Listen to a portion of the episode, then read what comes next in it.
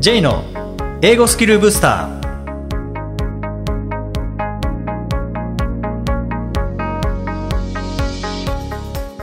こんにちは J こと早川浩二ですこんにちは、アシスタントのあきです。この番組は旅行や仕事で英語を使えるようになりたい方、TOEIC などの資格試験の勉強をしている方、英語学習へのモチベーションを高めたい方にスキルアップのコツをお伝えしていく番組です。J さん、今回もよろしくお願いします。よろしくお願いします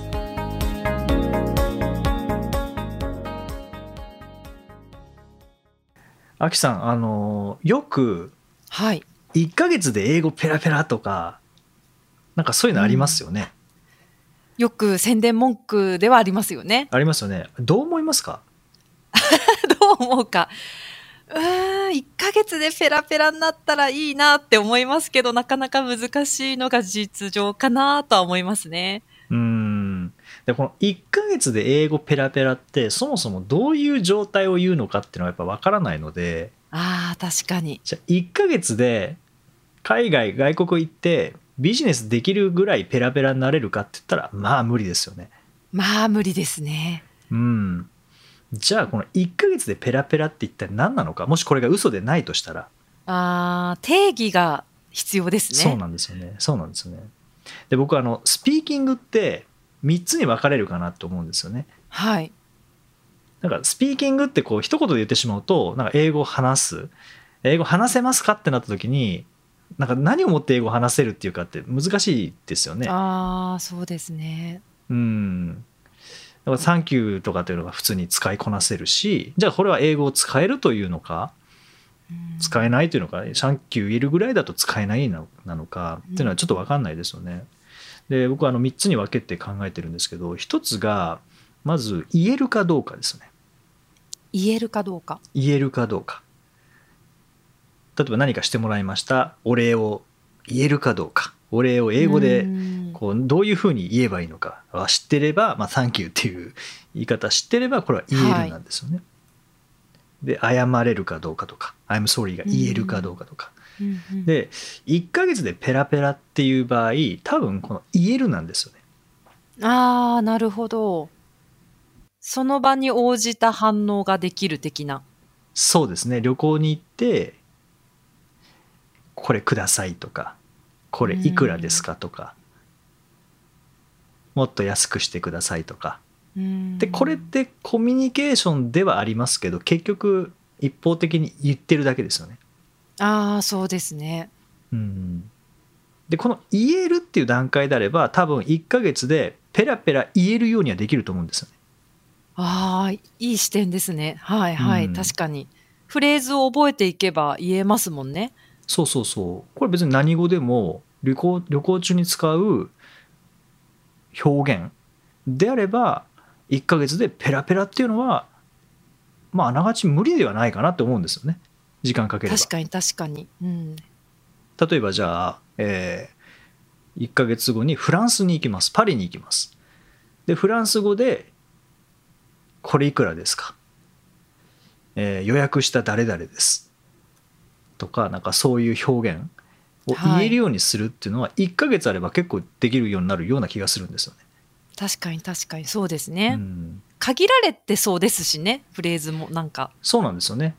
そう限られた中でであれば1ヶ月で言えるという段階であれば1ヶ月で英語ペラペラはまあありうん。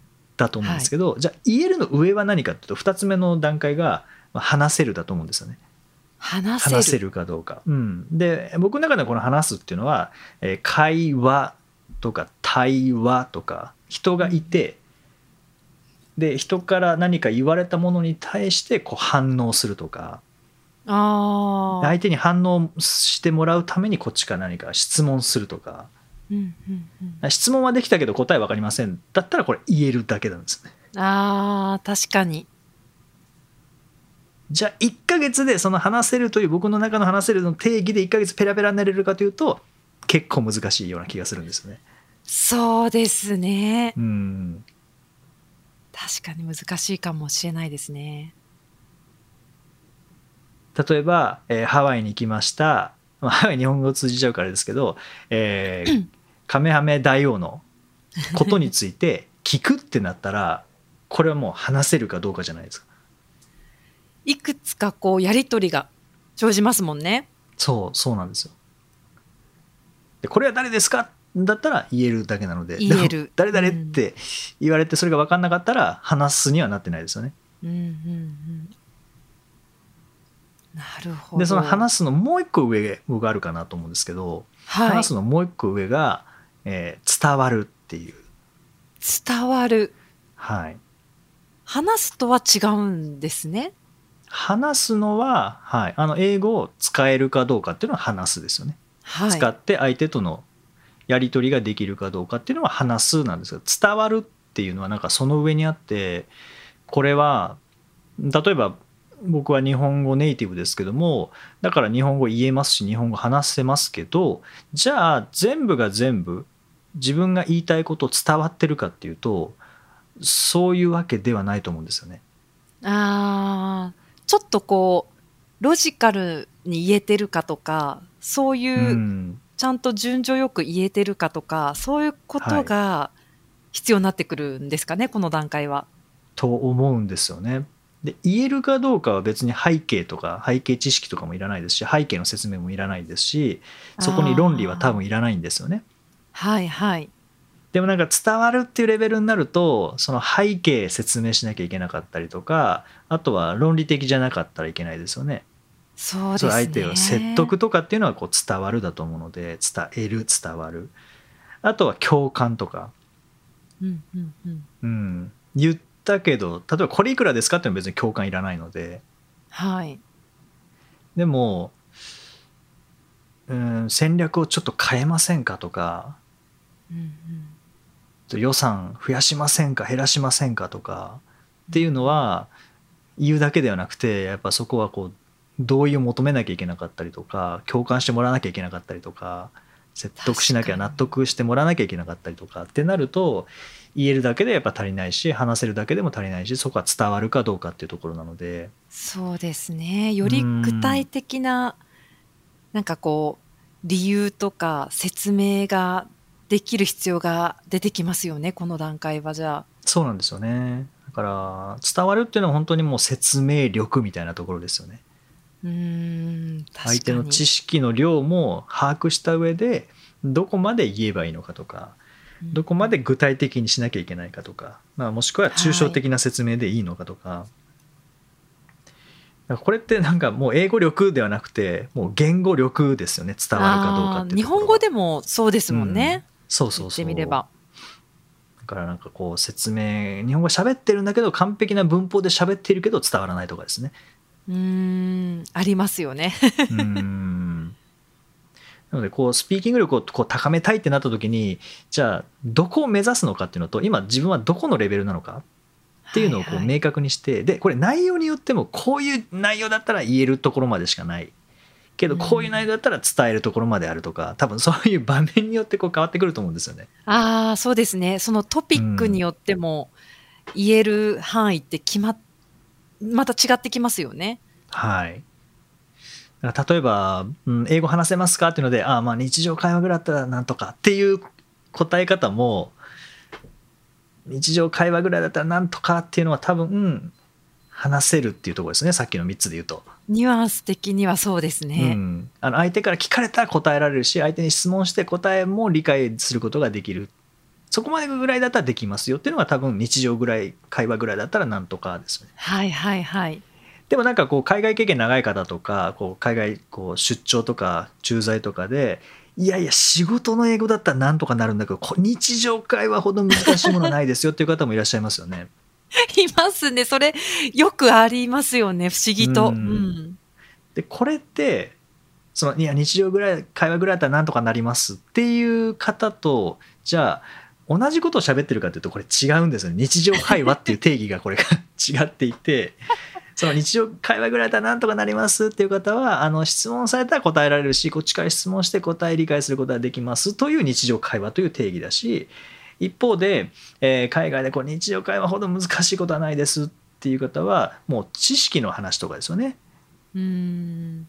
こう日本の歴史のことを聞かれたとか会社のなんか背景のことを聞かれたとか あと家族の話とかそういうなんかパーティーでこうワイン飲みながら話すような話とかっていうそのそもそも英語力というより知識がなくてなかなかこうやり取りができないっていうのを日常会話っていうふうに定義づけていたらその日常会話って言われるものも全然違うものになりますもんね。違いますね定義の付け方によっては。うん、なのでこうスピーキング力を伸ばしたいってなった時にじゃあどこを目指すのか？いや本当ですねなんかこう考えるとスピーキングを伸ばしたいっていかにぼやけたものかってなんとなく思ってきますね。うん、なんか幸せに暮らしたいとなんか近いかもしれないですね。幸せに暮らしたい本当そうですね。何を伸ばしたいかってもっと細分化しなきゃダメですねじゃあ。そうなんですよ。だこの前、もう話変えますけど、僕あの実家に帰ったら、あの母から、はい。なんか楽しいことある？っていきなり唐突に聞かれたんです。幅広いですね随分。うん、なんか楽しいことあるの？毎日楽しいって言われたんですよね。僕毎日楽しいので、はい。お毎日楽しいけどって言って、そう、いいわねって言われて、なんで楽しくないの？って言っても、そんなに楽しくないかなって言ってたので、母が。定義が何なんだかわからないですけどうね。ん。なんで散歩とか行ってんじゃんとかって言ったら、散歩。散歩行けるけど、そんな楽しいとかでもないし。で、母は、あの、週3でカーブスやってるんですよね。事務的な。はい。はい。あの、カーブス行って、週3で行って、で、最後に楽しかったかどうかっていう、あの、なんか評価をするらしいんですね。ああ、へえ。で、あの、すごく楽しかった。えーまあまあ楽しかった。普通、そんな楽しくなかった。つまんなかったみたいな、多分こう5段階ぐらいあると思うんですけども、はい。一回もすごく楽しかった選んだことないって言ってて、ああーあーって思ったんですけど。でそこで聞いたのが、はい。え、じゃあ楽しいって何って聞いたんです。難しい。楽しいってななんえ楽しいって何って聞いたら楽しそれはなんかこう毎日楽しい楽しく暮らすことじゃないの？言われたんですけどえ なんかよく分かんなかったのでえじゃあ何をしたら楽しいの？うん。っていうふうに聞いてたらやっぱ最初答えられなかったんですよねだからその楽しさの定義がなかったらたやっぱ楽しくないんですよねああ。定義を、そうですよね。定義がないって、はか、と測れないですもんね。そうそうそうなんかもっとなんか定義がなかったらもっと楽しいことありそうな気がするしもっと幸せなことありそうな気がするしもっとスピーキング ありそうな気がするし そっか、定義が、そうですよね。例えば、うん晴れだったら楽しいとかってなったら、ほぼ楽しいってことになりますもんね。今日は晴れてるから楽しいまあ気分になる。今今今ぐらいまではですねあの6月になると楽しくない日々が 続くかもしれないけどねですけど。ね。でもそうやはいって定義すると分かり、より分かりやすいですね。晴れてるから、じゃあ今日は楽しい日だってなりますもんね。そうですね。そう。で結局じゃあなんで楽しくないかってなったらやっぱりあの自由に行動できないからっていうところに、まあ、母の場合は行き着いたんですね。こういうコロナ禍なのでで、まあ、年齢も年齢なのでなかなかこう自由にはいこう普通に行きたいところに行くっていうのもなかなか難しいので、っていうところであなるほどじゃあえーその楽しいっていうのはじゃあそそこが基準なんだねっていう話になって。うん。じゃあちょっとでもそれってどうしようもない部分があるのでじゃあその楽しさって他にも考えてみたらいいかもしれないねみたいな話をして。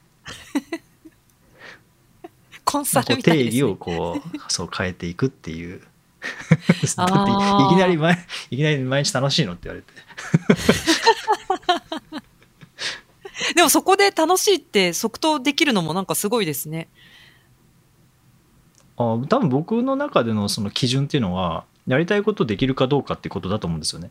あ、もう多分定義が決まってる、定義付けされてるんでしょうね。そうですよそうそうそうね。うん、だからじゃああの人より楽しい人生かっていうと多分客観的に見たら別にそういうわけじゃないと思うんですよね。で僕の中ではもう主観としてやりたいことができれば楽しいのでポッドキャストなんかもう楽しいですよ、ねいや別にやらされる感なんてゼロですからね。ボキャブラリーブースターとかもそうですよね。うん。うん、やっぱりやりたいことをやってるだけなのでうんじゃあ皆さんもボキャブラリーブースターあの楽しいからやってみてくださいよ毎日って言ってできるかっていうと多分いやいい嫌ですってなると思うんですよいやねそれはやりたいことじゃないからそうですね。定義が違う。うん。そうでちょっと話戻します。が じゃあスピーキング、えースピーキングに戻すとじゃあどこまで伸ばしたいかっていう基準が話せるようになりたいだとじゃあ言えるようになりたいのか話せるようになりたいのか伝えられるようになりたいのかっていうので、まあ、もちろん当然伝えられるようになりたいんですけどもでも伝える伝わるっていうところだけを基準にするとなかなか上達してるかどうかも分かんないですからね。そうですね。まずは言えるようにならないと話せないですし話せるようにならないと伝わらないので。うん。うん。あとまあ英会話レッスンとか受ける場合もあこれって今日はこう言えるようにすることをやったなうまくやったなとかあうん。今日はこう話せるっていうのをこうなんとか感じたなとか今日は伝わったなとかですね。たどたどしくても伝われば僕はいいと思いますしうん。正確な英語でもずっと頭の中で考えていて結局言えなかったっていうこともありますもんね。はい。うんなんかスピーキング考える上でこの、まあ、僕の中でこう言えるかどうか話せるかどうか伝わるかどうかってこう3段階、まあ、もしかしたらもっと分かれるかもしれないですよね言えるにもなんかいろいろあるかもしれないですよね正しい発音で言えるかとか正しい文法で言えるかとか、うんああそうですね。細かく分けるとたくさん出てきそうですね。うんでも大まかになんかこの3つってすごくいい分け方だなってすごい思いましたね。うん。なんかこうつかみやすくなりますよねスピーキングってはいいうのははい。確かにこの3つだなって思います。なんかフレーズ集とかよく英会話というあのタイトルがついた英会話本とかでもやっぱりつ言えるっていうところにフォーカス当ててる本もあれば話せるっていうフォーカスの当てた方もあるし伝わるっていうフォーカスの当て方もあるし様々ありますもんね本もそこをちょっとどういうふうにチョイスするかっていうのは大事ですね。うん、そうですね。こうなんか旅行英会話集とかっていうのは大体言えるかどうかですね。言えるそうですね。うん。で、なんかビジネス系のものは伝わるかどうかですね。プレゼンとかはい、会議でとかっていうのはもう伝わるかどうかっていうところですよね。うん表面的に見たらただ表現が載ってるだけだと思うんですけど、でも旅行英会話集だともう言えるかどうか。ビジネス系だったら伝わるかどうかなのでその表現を身につけるという過程は同じですけどその目的がちょっと違うっていうそうですね。感じですかね。そうなると身につけたいレベルに応じて、まあ、英会話レッスンを受けてる方はその受けるレッスンの目指すものを変えるとかはい。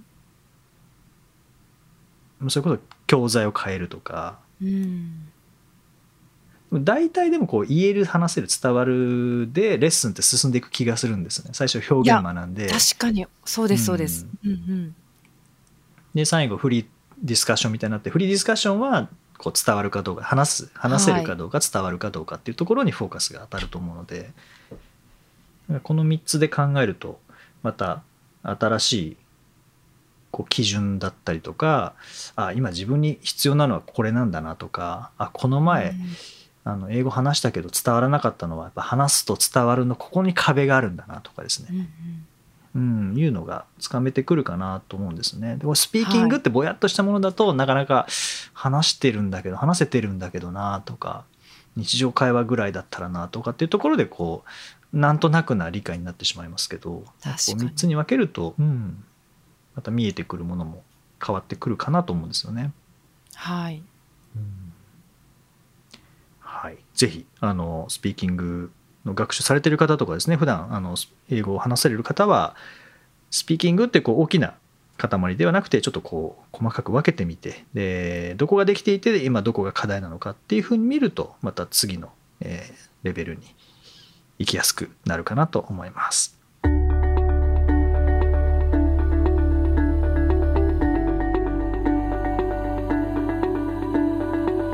Useful expressions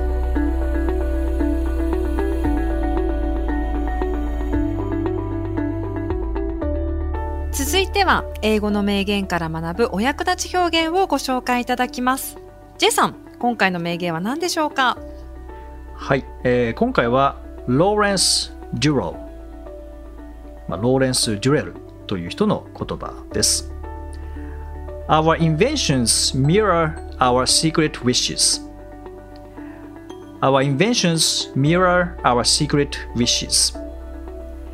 発明は私たちの隠れた願望を映している。まあ、発明というのはこういうのあったらいいなっていう思いが形になったものですもんね。そうですね。うん、発明は必要の母っていう言葉もあったと思いますけども、まあ、はいこう洗濯とかもそうですよねこうなんかずっとこう手でゴシゴシゴシゴシっていうのはこう時間かかるな、まあ、もっとこう面倒くさいなっていう思いが洗濯機を生み出したわけですからね。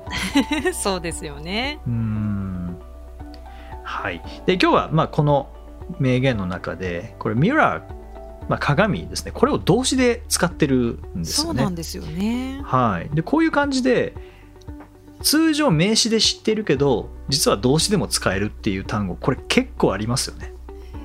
結構あると思いますね。例えば今の Secret Wishes の、まあ、Wish っていうのも願望願いっていう名詞でもありますしあの願うっていう I wish you a Merry Christmas みたいな感じで、えー動詞で使うこともできますもんね。はい。はい他にアキさん名詞として使うよく知ってる単語だけど動詞でも使えるものってなんか思いつくものありますか？やっぱりですね、まあ、これ TOEIC でもよく出てきますけれども、 book がそうですよね。普通名詞だと本ですけれど、予約するっていう動詞で、I'll book a flight みたいな感じで、飛行機予約しますみたいな感じで動詞として使えるものですよね。これは意外と知らなかったりする方が多いみたいです。これブックがなんで予約になるかっていうと多分予約した名前を本に記帳するからですよね。そんなイメージありますよね。そういうイメージ私も持ってます。はい。そうですね。ブック。他に何かありますかね？あとは、これは実際に TOEIC で前にあの問題としても出たんですけれども、value という名詞を、えーっと、価値を置くという動詞で使うことができるんですよね例えば、he always values, values is my feelings. 彼はいつも私の気持ちに重きを置いてくれる、価値を見出してくれるみたいな感じで value を使うことができます。いい人ですね。もうフィーリングあ、そっちですか。はい。そうですね。バリューはでも動詞として本当に使えるので、私たちはこういうことに価値を置いています。みたいな感じで使えるので、日常会話でも結構出てきますね。そうですね。value。まあ価値っていう名詞では知っている単語でもそうですね。まあ動詞で書かれていたらなんとなく推測はできますけどね。推測はそうですね。しやすいですよね。でもああこれ動詞で使うんだっていうのはもう結構いろんな発見ありますよね。はいはい。それこそ E メールも動詞で使えますもんねそのまま。あそうですよね。うん E メールするっていう動詞ですよね。そうですよね。例えば名詞で使った場合には I will send you an email。I will send you an email。でメールを送りますですけども、あ email you でいけますもんね。いけますね。うん出てきますね。 TOEIC とかでも。はいうんそうですね。 TOEIC でも出てきますね。あと何がありますかね？あとは、今、E メールで思い出したんですけど、テクストとかもそうですよね。テクストああ、確かに。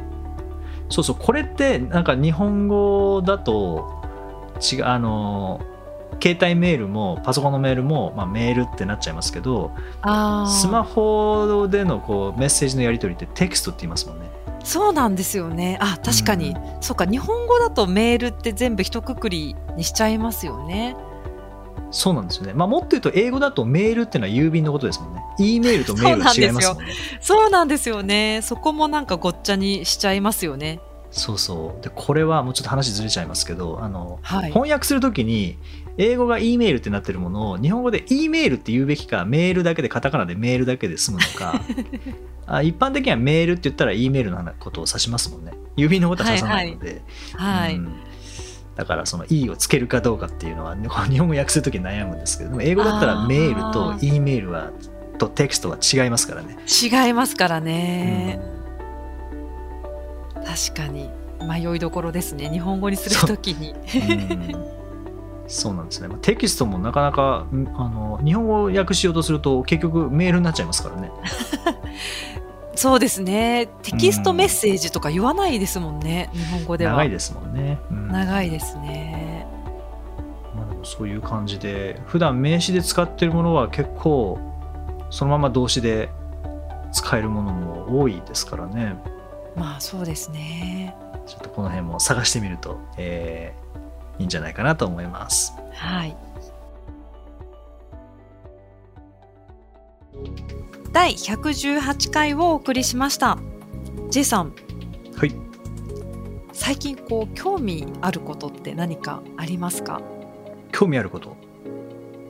筋肉 どうしたんですか？え？え？なんか J さんらしくない単語出てきましたけど。え筋肉って言いましたか？えはい。何ですか？にん何ですか？にんにくにんにくとは言ってないです。筋肉とあ言いました筋肉に興味が あるっていうことですか？筋肉に興味があります。それえ笑う笑うとこではないです。あでも筋トレじゃないですよ、あ筋トレじゃない？うん筋肉そのものです。成り立ちとかですか？いや成り立ち筋肉の歴史はあんまり興味ないんですけどあの構造ですね。筋肉の構造。構造？うん。え何ですかそれは？あのー、秋さん肩こりとかそういうのないですか？ありますあります。肩こりありますよ。筋肉ですよね。確かに筋肉が凝り固まるって言いますけど、うん。うん。硬くなりますよね肩こりって。なるほどじゃあ肩こりがあります。肩を揉みます。少し楽になります、はい。これは解決しないんですよね。解決してないって言いましたか？して一時的にないですか？してないです。一時的に緩和はされるかもしれないですけども解決にならないんですよあ。でなんでかというと肩こりの原因は肩にない場合もあるんですねありますね。症状は肩にありますけど原因は肩にない場合があって例えば肩こりは首から来てたりもっと上頭から来てたりもっと言うと背中から来てたりとか。確かに。筋肉の構造が分かればこういう症状がある場合ここをこうすれば緩和してで少しこうずっと緩めていけば肩触らなくても肩の筋肉は緩むとか。でこれなんでそう思ったかっていうとはい。あの、まあ、マッサージ最近は言ってないですけどマッサージ受けながら僕いろいろ質問するんですよね。なえこはい。そこをやるとなんかなどうなるんですかとか。えマッサージ受けながら受けながら、はい、あなんかこれすごいあ楽になった。えなんでなんでですかとか。えなんでこれ楽になるんですかえそれなんか親指なんか意味あるんですか？とかえこれでななんで良くなるんですか？とかなんでこれ痛いんですか？とかあ めんどくさいですね。めんどくさい客なんですけど。はい、ちょっとめんどくさいんですけどいうん。でももう聞くんですよ。僕あの髪切ってもらいながらとかでもいろいろ聞きますからね。今何やってるんですか？的な今感じで聞くんですか？あ今何やあえっ、と技術的なところは分かんないので例えばこれ白髪ってあの増える一方なんですか？減ることってないんですか？とかあ。そもそも白髪って何ですか？とか髪って人間もこうなんかど動物ってこう生え変わる時期ありますけど人間もそういう時期ってあるんですか？それともそれは人それぞれなんですか？それとももう季節によって共通してる何かあるんですか？とかなんか そういう。あめっちゃ面白いですね。あ確かに本当に聞きたくなりました今。うんすごいこう聞くんですよね。でなんかその中でマッサージの話戻るとマッサージ受けながらあーなるほどねっていうのが多くてあと前なんかすっごい腰が痛くなってはい。あマッサージ受けに行ったら股関節ですねって言われたんですね。股関節が固まってますねって言われて。あえど腰が痛い理由は股関節なんだと思って。へえ遠いじゃないですかじゃあ腰揉まないんですかねそういう場合は。その時はほ、うんまあ温める程度はしたかもしれないですけども緩める程度あったかもしれないですけど腰を揉むっていうよりはなんか股関節をこうぐるぐる回すみたいななんかそっちを緩めるっていうのがなんかメインだった気がするんですよね。ちょっと忘れちゃいましたけど。確かに足回したりしますよね。うん。仰向けになってぐりぐり回したりとかすると柔らかくなりますもんね。そう。ででなんか弟とかにもこうマッサージするしたりするとこれが痛いとかじゃあこうするとあこうすると痛くないとかなるとあこれじゃあ筋肉こっちとこっちこうつながってて曲げると痛いってことはつまりこういうことなのかなとかっていうのをこう頭で考えながら合ってるかどうか分かんないのでうん。多分あの危険かもしれないですけどでもなんか後で調べたらあやっぱこれでっかい筋肉こうやってつながってんだなとかああつながってたりすると影響し合いますもんね。そうそうそう。だからなんかそれがもうちょっと知識として今感覚でやって自分でもこうやったりしてますけどあとはまあ調べたりとかツイッターとかで、あのマッサージ師の方がこう動画上げてたりもするので、まあ、そういうの見て、あこれはここに効くんだみたいなのをこう見たりするんですけどなんかもっと分かったら自分の体のこう痛みっていうのをこう取れると思いますしももっとこうなんだろうまあどうしてもパソコン使う仕事ですからね。そうですね。姿勢は悪くなってくるのでなんかそういう時に筋肉の構造とかもっと正確に分かったら疲労度はかなり落とせるんじゃないかなと思って。だからなんかそういうそうですね。そうするとまあ筋肉だけじゃなくて骨格とか骨とか、なんはいかそういう人間の構造とかですかねそういうところに何の話ですかこれ？興味があるんですね。でも知れば知るほどやっぱり自分でメンテできるっていうのは大きいですね。そうですね。なんかそんなそんな気がするんですね。最近だから、うん、筋肉の本を買って。筋肉の本。時々読んでますね。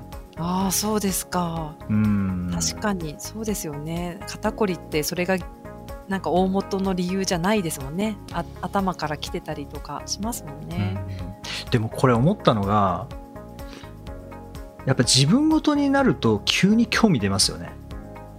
あこれ英あ語もね。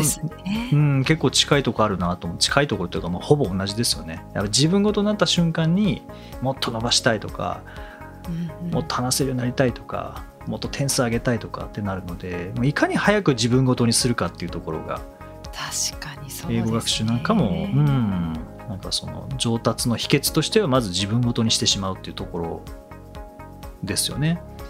確かにうん、それが一番興味が湧く理由ですよねなんかこう自分ですね事として捉える、思いますね。はい。ということで最近興味あることは 筋肉筋肉でした。はいありがとうございましたはい。さてこの番組ではリクエストやご感想をお待ちしていますメッセージはツイッターやメールなどでお気軽にお送りくださいまた毎日配信の単語メールボキャブラリーブースターの購読もおすすめです J さん今週もありがとうございましたどうもありがとうございました。Okay, thank you for joining us. Have a nice week.